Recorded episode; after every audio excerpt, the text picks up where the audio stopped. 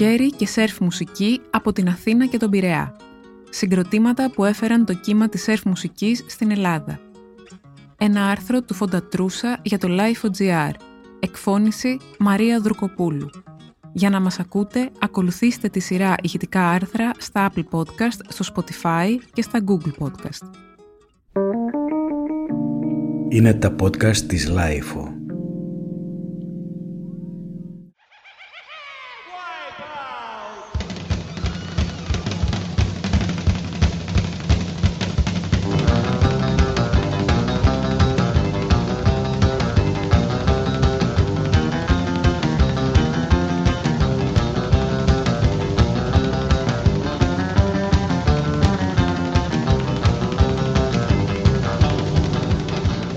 Μουσική σερφ ή απλώς το σερφ είναι αμερικανικό προϊόν συνδεδεμένο στενά με την Καλιφόρνια των αρχών των 60s και με το άθλημα του σερφ.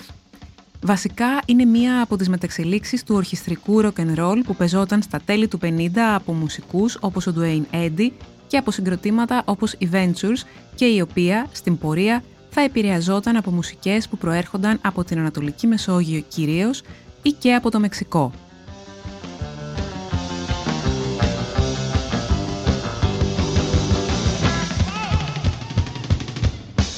Η ελληνική μισηρλού, την πατρότητα της οποίας διεκδικούν διάφορες χώρες και το εβραϊκό παραδοσιακό χαβαναγγίλα ήταν δύο κομμάτια, δύο ξένες μελωδίες που επηρέασαν αποφασιστικά το ορχιστρικό σερφ εκεί στις αρχές του 60.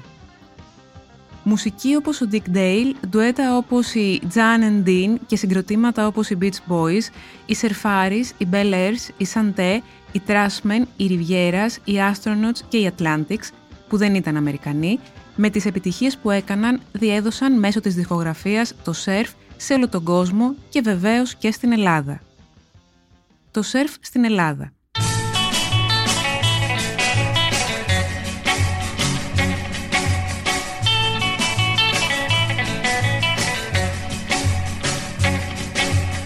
Το 1962, για να μην πούμε νωρίτερα, το σερφ ακουγόταν ήδη στη χώρα μας, καθώς όλοι θυμούνται μια μνημιακή σκηνή του ελληνικού κινηματογράφου από την ταινία «Η γαμπρή της ευτυχίας» το 1962 του Σοκράτη Καψάσκη, γυρισμένη στο μπαρ Λαγουδέρα της Ήδρας, με τους Βασίλη Αυλονίτη, Γεωργία Βασιλιάδου, Νίκο Ρίζο και άλλους και με την Έφη Μελά να χορεύει υπό τους ήχους του Surfer Slide ή του Not So Quiet του Ρίτσι Allen.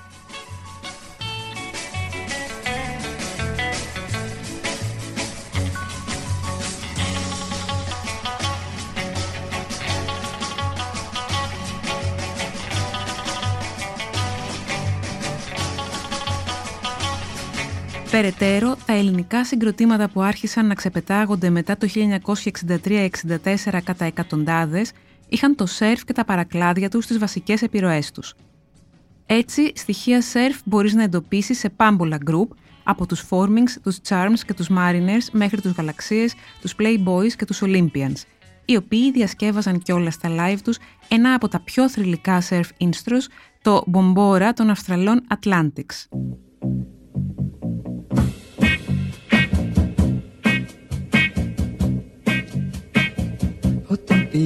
Πήγαμε μαζί σχολείο Καθόσουνα στο διπλάνο θρανείο. Κι όταν μου έδινε στο βιβλίο Μου λέγες αγαπώ. Οι Atlantics, που είχαν και δύο Έλληνες στη σύνθεσή τους, τον Τζιμ Σιαθίτης και τον Τέο Πέγκλης, πολλά χρόνια αργότερα, το 2013, θα επισκέπτονταν και την Αθήνα για συναυλίες με support τους Dirty Fuse.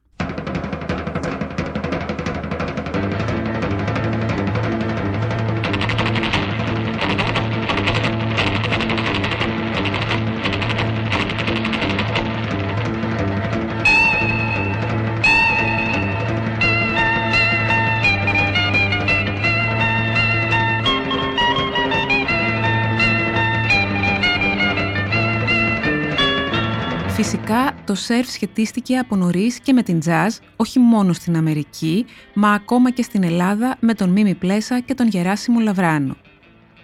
Παρότι τα καλοκαίρια και η διάθεση για χορό και ξεφάντωμα δεν σταμάτησε να υπάρχει και μετά τη Βρετανική εισβολή, των British Group στην Αμερική και οπουδήποτε στον κόσμο, από το 1964 με 65 και μετά το σερφ πατάει φρένο, καθώς άλλα νεότερα είδη φαίνεται πως το καλύπτουν. Καλύπτουν δηλαδή τη δύναμη και την άβρα τους στη δισκογραφία και τις χορευτικές πίστες. Και θα μείνει έτσι καλυμμένο και κρυμμένο το σερφ ως επιρροή εδώ και εκεί μέχρι και το τέλος της δεκαετίας του 70 με αρχές του 80, όταν και θα επανέλθει στο προσκήνιο μέσω της αναβίωσης του garage punk ή και μέσω του psychobilly.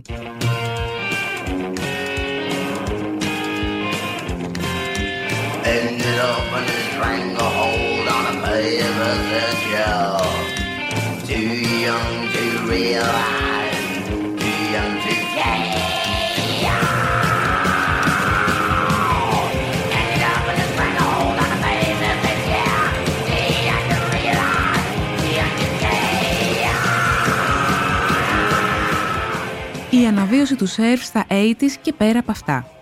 Στην Ελλάδα, στην Αθήνα, ένα από τα πρώτα συγκροτήματα που ξαναφέρνουν το σερφ στην επιφάνεια, στους δίσκους και τα κλαμπ ήταν η Last Drive στα μέσα του 80.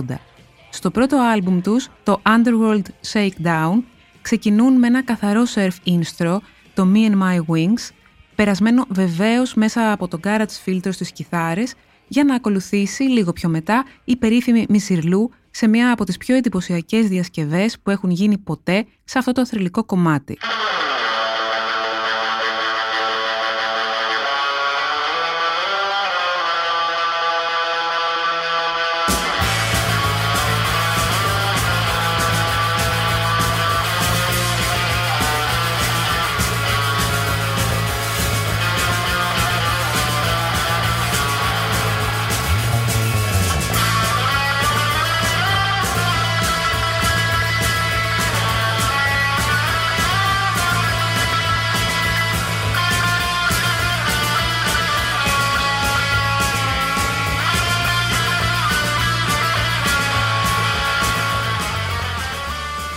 Surf υπήρχε φυσικά και στο επόμενο άλμπουμ των Last Drive, το Heat Wave, με το εξοδοτικό Heat Wave 88 για παράδειγμα να ακούγεται και σήμερα όπως και τότε με τα ίδια διασταλμένα vibes.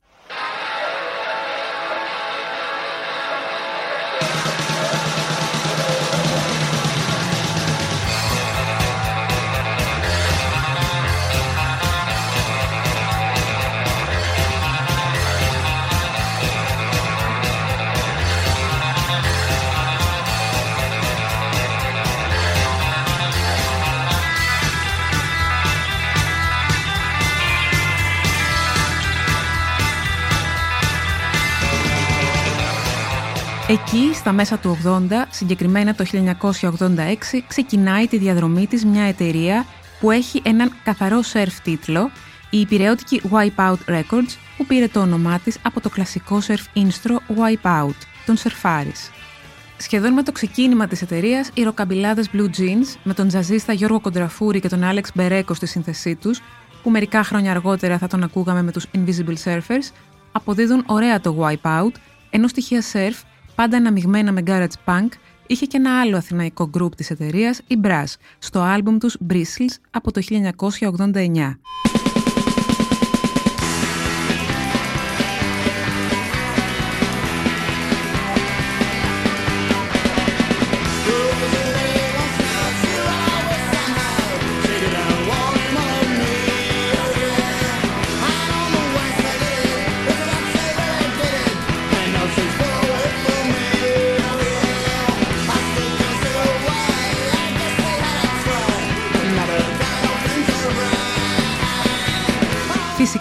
Σερφ επιρροές μπορείς να βρεις στις κορυφαίες ελληνικές garage bands των 90s όπως η Sound Explosion ή η Frantic V, αλλά εκείνοι που φαίνεται να κρατάνε τα σκύπτρα στο τέλος της δεκαετίας του 90 και στις αρχές της επόμενης ήταν οι Αθηναίοι Invisible Surfers που με instrus σαν το Surfing Lake αναπτερώνουν όσο δεν πάει άλλο το surf ενδιαφέρον. Οι Invisible Surfers έδωσαν και ωραία άλμπουμ στην πορεία, σαν το Dogs Kill a Cat με το τελευταίο τους έως σήμερα, το Desert King, να περιλαμβάνει ουκολίγους σερφ δυναμίτες.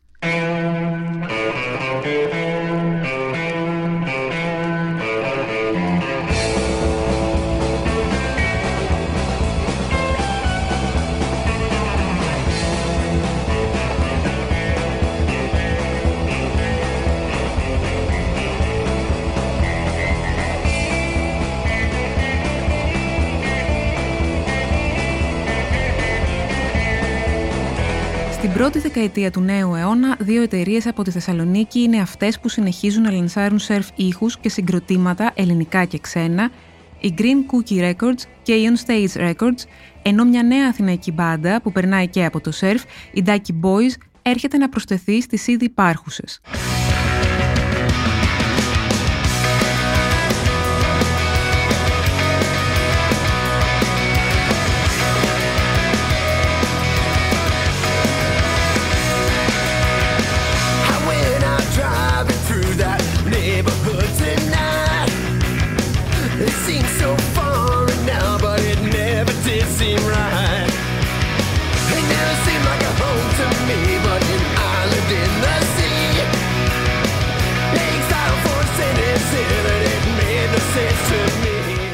Στοιχεία σερφ μπορείς να βρεις ένα σωρό σχήματα από το 2010 και μετά, αλλά δύο είναι τα βασικά group που κυριαρχούν στη σκηνή μέχρι και σήμερα, σε live και δισκογραφία, οι Αθηναίοι Dirty Fuse και οι Πυραιώτες Telestons. Ενώ, κοντάς σε αυτούς, θα προσθέταμε τους Aqua Barons από την Κορινθία και τους Surf Giants από Αργυρούπολη Κλειφάδα, που τώρα ετοιμάζουν δίσκο.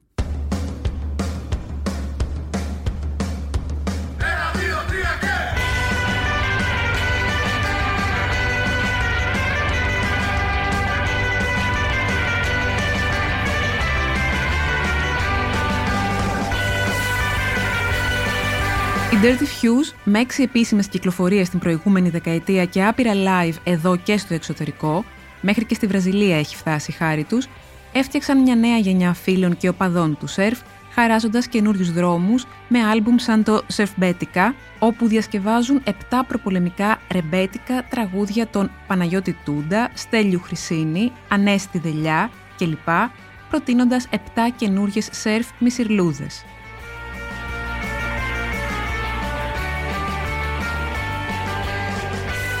Ποιος μπορεί να ξεχάσει εξάλλου τα Black Hole, A Blade from Damascus και Sunset Beach, δηλαδή το ακρογιαλιές δειλινά του Βασίλη Τσιτσάνη, από το πρώτο άλμπουμ τους ή την τελευταία τους και πιο όρημη δουλειά, το Calling of the Deep.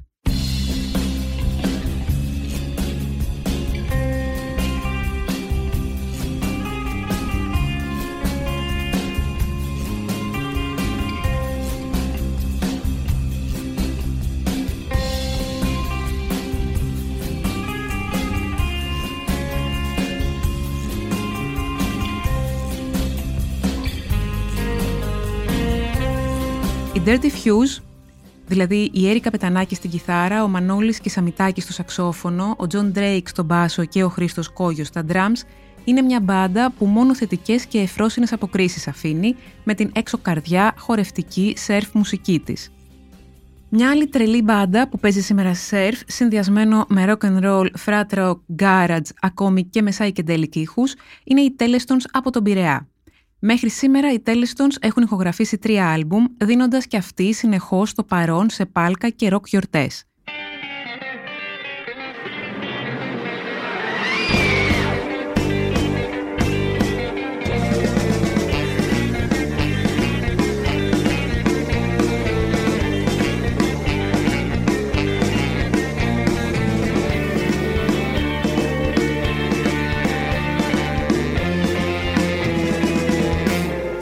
Φτιάχνουν μια μυθολογία οι Τέλεστονς που στρέφεται γύρω από τη θάλασσα και το καλοκαίρι και αυτό δεν το βλέπεις μόνο στα εξώφυλλά τους, στα ένθετα και γενικότερα στο weird γραφιστικό φωτογραφικό υλικό τους, αλλά το ακούς κιόλας περιστασιακά στις μουσικές τους, διαβάζοντάς το περαιτέρω και στους τίτλους των κομματιών τους. Όπως το I am not a human, I'm an ice cream, Burnelli Surf κλπ. Μέσα όμως από αυτή την πλάκα, από αυτό το παράξενο σκηνικό που στείνεται πάντα με καλό γούστο, οι Telestons προβάλλουν τη βασική διάσταση των συνθέσεών τους που δεν είναι άλλη από τη διασκέδαση. Καθώς η μουσική τους σκοπεύει πρωτίστως στον χορό, προβάλλοντας την καλοκαιρινή έξαψη και αναδεικνύοντας ταυτοχρόνως ήχους και χρώματα οικία προς όλους.